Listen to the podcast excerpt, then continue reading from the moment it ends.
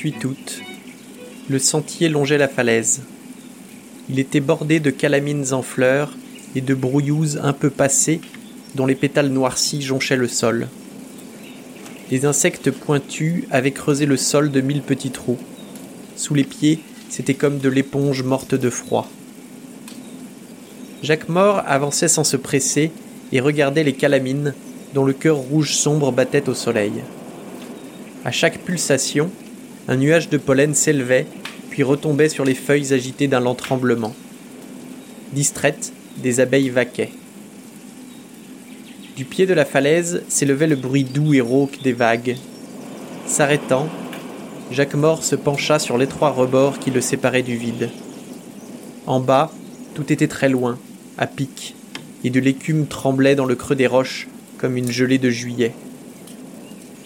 Cela sentait l'algue brisée. Pris de vertige, Jacques Mort s'agenouilla sur l'herbe terreuse de l'été, toucha le sol de ses deux mains étendues, rencontrant dans ce geste des crottes de biques aux contours bizarrement irréguliers, il conclut à la présence, parmi ces animaux, d'un bouc de Sodome dont il croyait pourtant l'espèce disparue.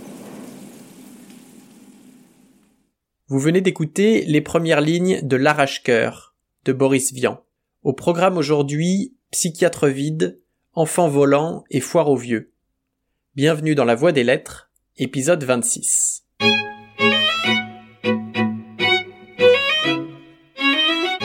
Jacques Mort débarque au début du roman à la campagne, dans une maison où Clémentine est sur le point d'accoucher. Son mari, Angel, qu'elle a menacé d'un revolver parce qu'elle n'aime pas qu'on voit son gros ventre, attend dans la pièce d'à côté. Jacques Mort prend les choses en main et commande les domestiques pour qu'ils lui apportent tout le matériel nécessaire. Étant psychiatre, il n'a aucune idée de la marche à suivre, mais Clémentine parvient à accoucher de trumeaux, c'est-à-dire de jumeaux et d'un troisième bébé. Il faudra les baptiser. Les jumeaux s'appelleront Joël et Noël, et le troisième Citroën.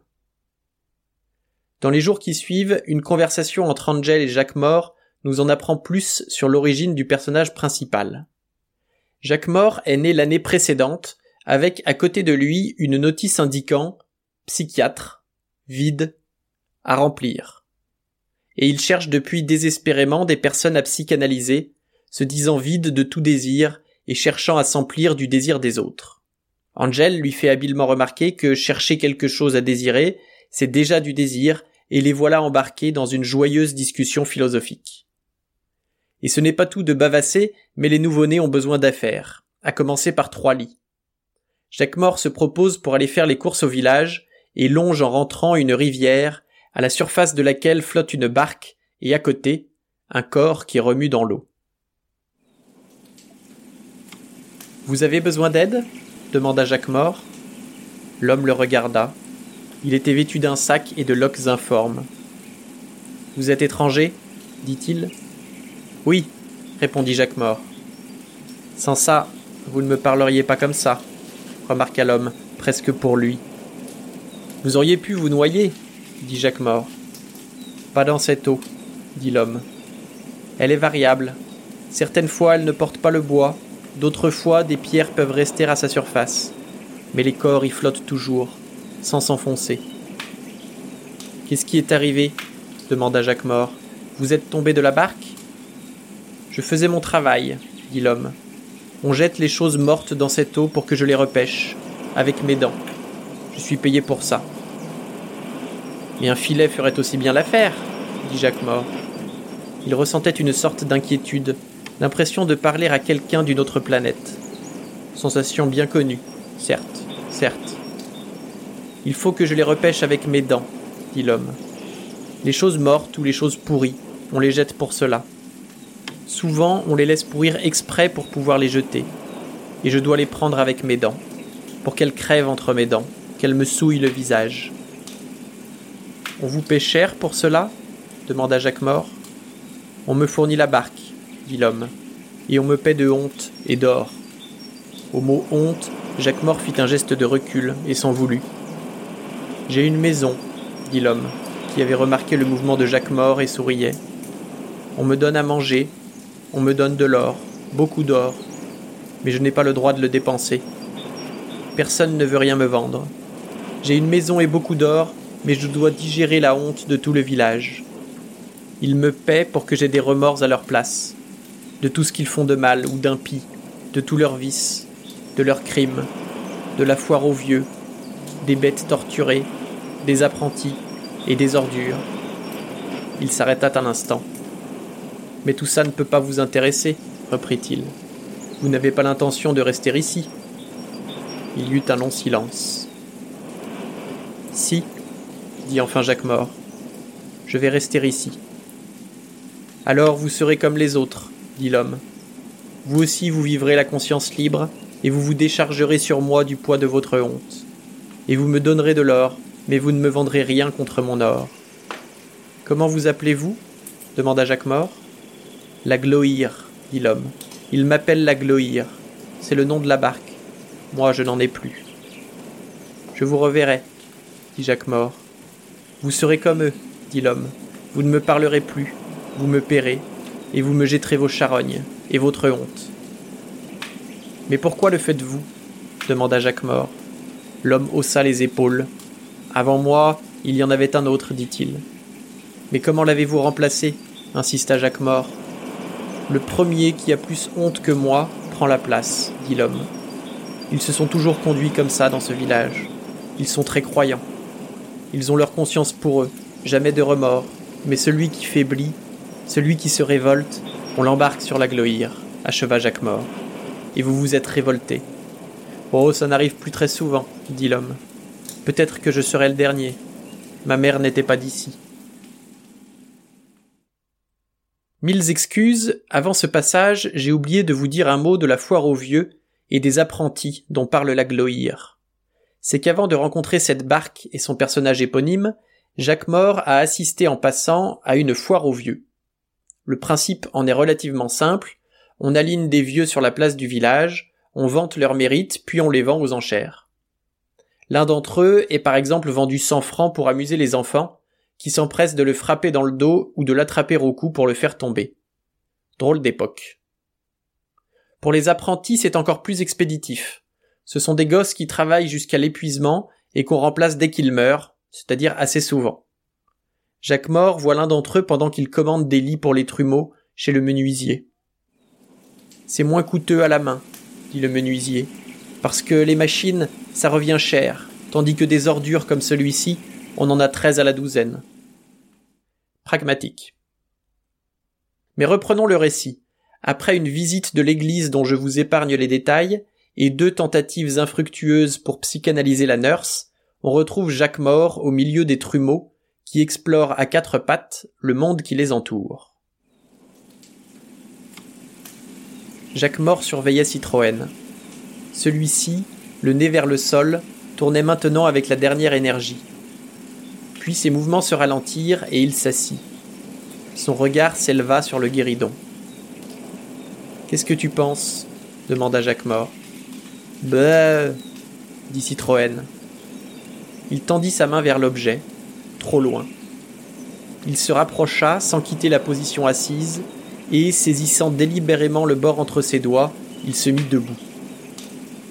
T'as gagné, dit Jacques Mort. C'est bien comme ça qu'on fait. Oh, bah, répondit Citroën, qui lâcha, retomba d'un coup sur les fesses et parut étonné. Voilà, dit Jacques Mort, il ne fallait pas lâcher. C'est simple. Dans sept ans, tu feras ta première communion, dans vingt ans, tu auras fini tes études, et cinq ans plus tard, tu te marieras. Citroën hocha la tête d'un air peu convaincu et se remit debout en un rien de temps. Bien, conclut Jacques Mort. Ben, il va falloir prévenir le cordonnier, ou le maréchal Ferrand. On les élève très durement par ici, tu sais. Et puis, on ferre les chevaux et ils ne s'en portent pas plus mal. C'est comme ta mère voudra. Il s'étira. Quelle vie. Et personne à psychanalyser. La boniche se montrait toujours intraitable.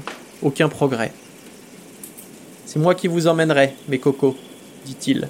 Ça fait des semaines que je n'ai pas mis les pieds au village. Citroën, maintenant, tournait autour du guéridon, mais debout. Dis donc, observa Jacques Mort, tu apprends vite. Après tout, tu seras peut-être en avance sur mon programme. Enfin, ça va me faire quelqu'un avec qui me balader. Si vous trouvez que ce roman n'a aucun sens, rassurez-vous, ça ne fait que commencer. Et si vous vous demandez qui peut bien écrire un délire pareil, c'est qu'il est temps de vous présenter l'auteur.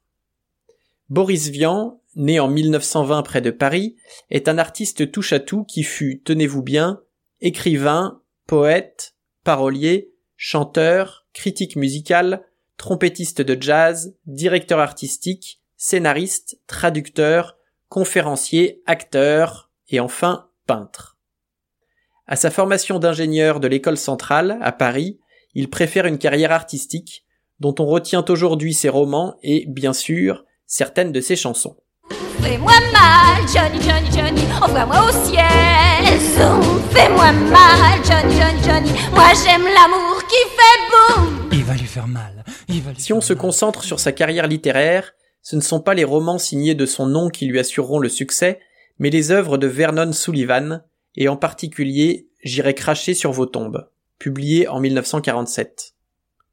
Il écrit ce livre sous pseudonyme suite à la demande d'un éditeur qui le pousse à écrire un roman noir dans le style de Tropique du cancer de Henry Miller. Il brouille encore plus les pistes en écrivant une préface, signée Boris Vian, dans laquelle il explique avoir reçu l'œuvre d'un confrère américain, Vernon Sullivan, qu'il se contente de traduire. Les passages obscènes, immoraux et pornographiques font évidemment scandale, ce qui assure au livre une bonne publicité et un certain succès. S'il écrira d'autres œuvres sous le pseudonyme de Vernon Sullivan, c'est de son vrai nom que Boris Vian signe son roman le plus connu, L'écume des jours, publié en 1946 et qui n'aura aucun succès de son vivant. Cet échec est peut-être dû à l'univers surréaliste dans lequel Vian fait évoluer ses personnages, ainsi qu'aux nombreux jeux de mots dont l'auteur est friand. On y voit en effet un cuisinier pêcher des anguilles dans le robinet de la cuisine, un collectionneur des œuvres de Jean Solpartre, ou encore le fameux pianoctail, un piano concoctant des cocktails dont le goût correspond à la mélodie jouée. Ce chef-d'œuvre a su depuis conquérir de nombreux lecteurs et a été adapté en 2013 au cinéma par Michel Gondry, avec Audrey Tautou et Romain Duris dans les rôles principaux. Si le surréalisme ne vous fait pas peur, l'écume des jours est fait pour vous. On retrouve d'ailleurs dans l'arrache-cœur des procédés similaires, notamment dans l'extrait qui va suivre. La couturière faisait à ce moment un petit nid de smock à la ceinture de la robe, une jolie simple de piqué blanc que Clémentine portait la veille. Mais elle travaille vraiment les yeux fermés insista Jacques Mort, étonné et affirmatif comme pour se convaincre. On a tort de dire les yeux fermés, ferranta le maréchal. On n'a pas les yeux fermés parce qu'on met des paupières devant. Ils sont ouverts dessous. Si vous roulez un rocher dans une porte ouverte, elle n'est pas fermée pour cela. Et la fenêtre non plus d'ailleurs, parce que pour voir de loin, c'est pas des yeux qu'on se sert, et donc vous ne comprenez guère les choses. Eh bien, dit Jacques Mort soufflé, si vous croyez que c'est votre charabia qui va m'éclairer, vous avez un culot peu commun. Je n'ai rien de commun, dit le maréchal, surtout avec vous. Laissez travailler cette vieille morue et foutez-nous la paix. Bon, dit Jacques Mort. Bon, oh bon, je m'en vais. Bon vent, approuva le maréchal. Au revoir, monsieur Jacques Mort, dit la couturière. Elle coupa le fil avec ses dents, comme une parque dont les ciseaux sont chez le repasseur. Jacques Mort vexé sortit avec dignité. Il lança une flèche ultime. Je vais troncher votre bonne, Grand bien vous fasse, dit le maréchal. Je l'ai tronchée avant vous et c'est pas fameux. Elle remue pas les fesses. Je remuerai pour deux, assura Jacques Mort, et je la psychanalyserai. Il se retrouva fièrement dans la rue. Trois cochons passaient, marquant le pas en grognant. Il allongea un bon coup de pied dans le derrière du troisième qui lui paraissait vicieux, et reprit sa route, Jacques Mort. L'arrache-cœur, publié en 1953, est le dernier roman achevé par Boris Vian, qui meurt en 1959, à 39 ans. Moins surréaliste, malgré les limaces bleues que les enfants avalent pour pouvoir voler, ou les combats de boxe entre le diable et le curé, l'arrache-cœur est tout de même construit sur une narration absurde et décalée. Les éléments dissonants sont amenés progressivement, ce qui en fait une œuvre à mon avis plus accessible que l'écume des jours. Au-delà de leur caractère onirique et délirant, les œuvres de Boris Vian sont de véritables satires sociales. Les injustices sont volontairement exagérées et les valeurs morales parfois inversées afin de questionner le lecteur sur ses idéaux et son mode de vie. Les thèmes abordés dans l'arrache-cœur sont chers à l'auteur, notamment la critique de la psychanalyse, la question de la mort, du vide, ou encore le refoulement de la honte.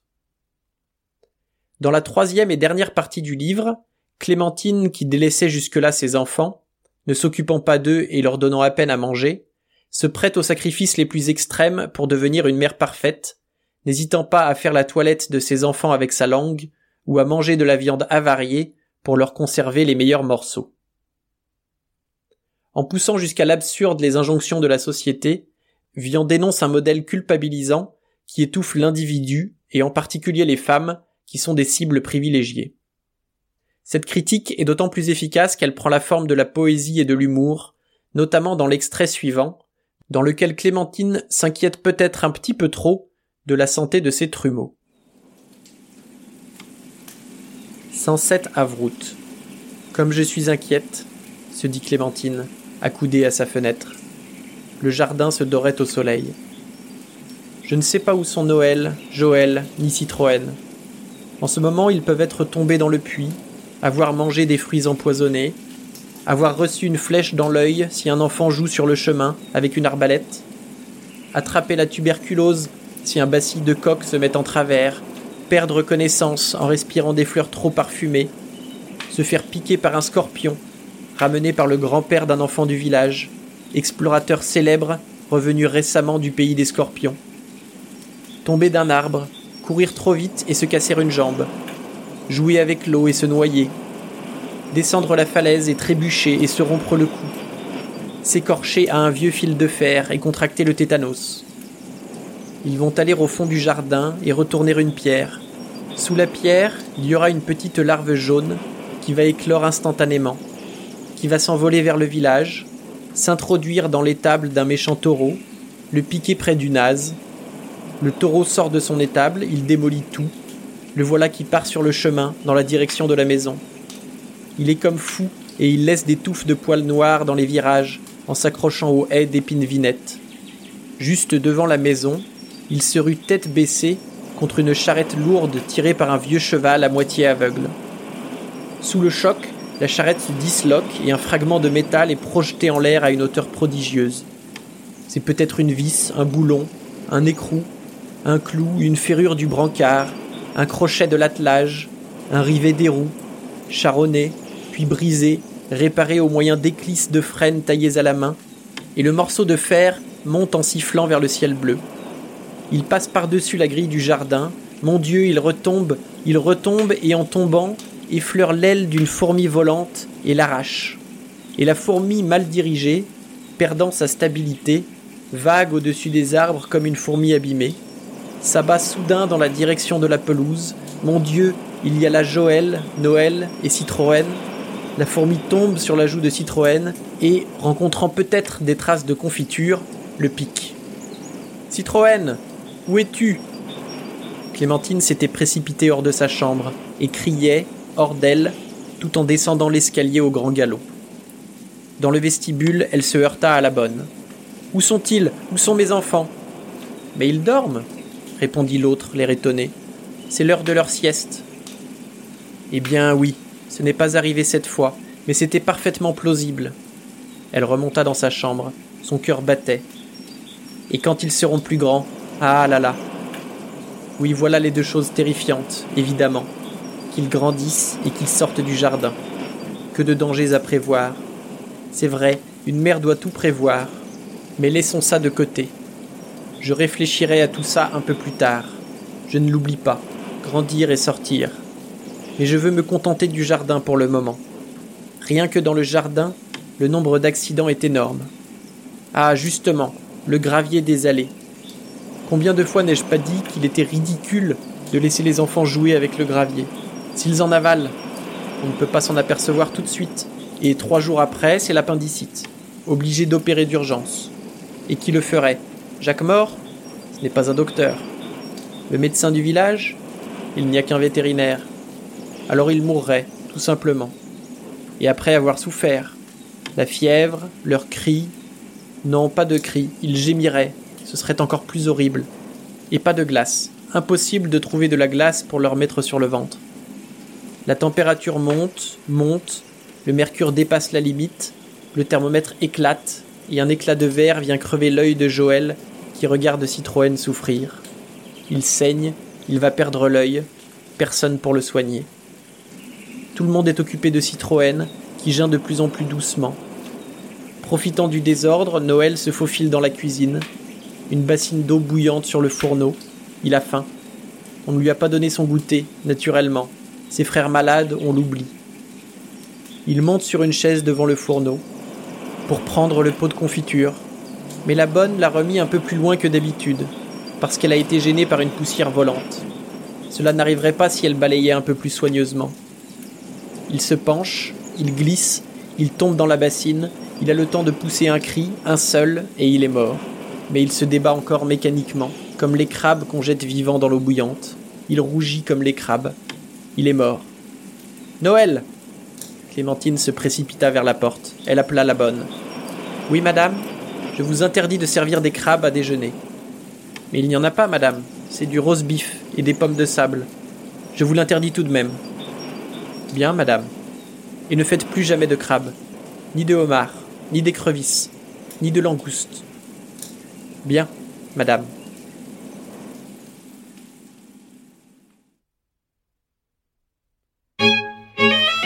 C'est tout pour aujourd'hui, merci d'avoir écouté jusqu'à la fin. Si cela vous a plu, je vous invite à partager autour de vous, à me suivre sur les internets, et je vous donne rendez-vous dans deux semaines pour un nouvel épisode de La Voix des Lettres.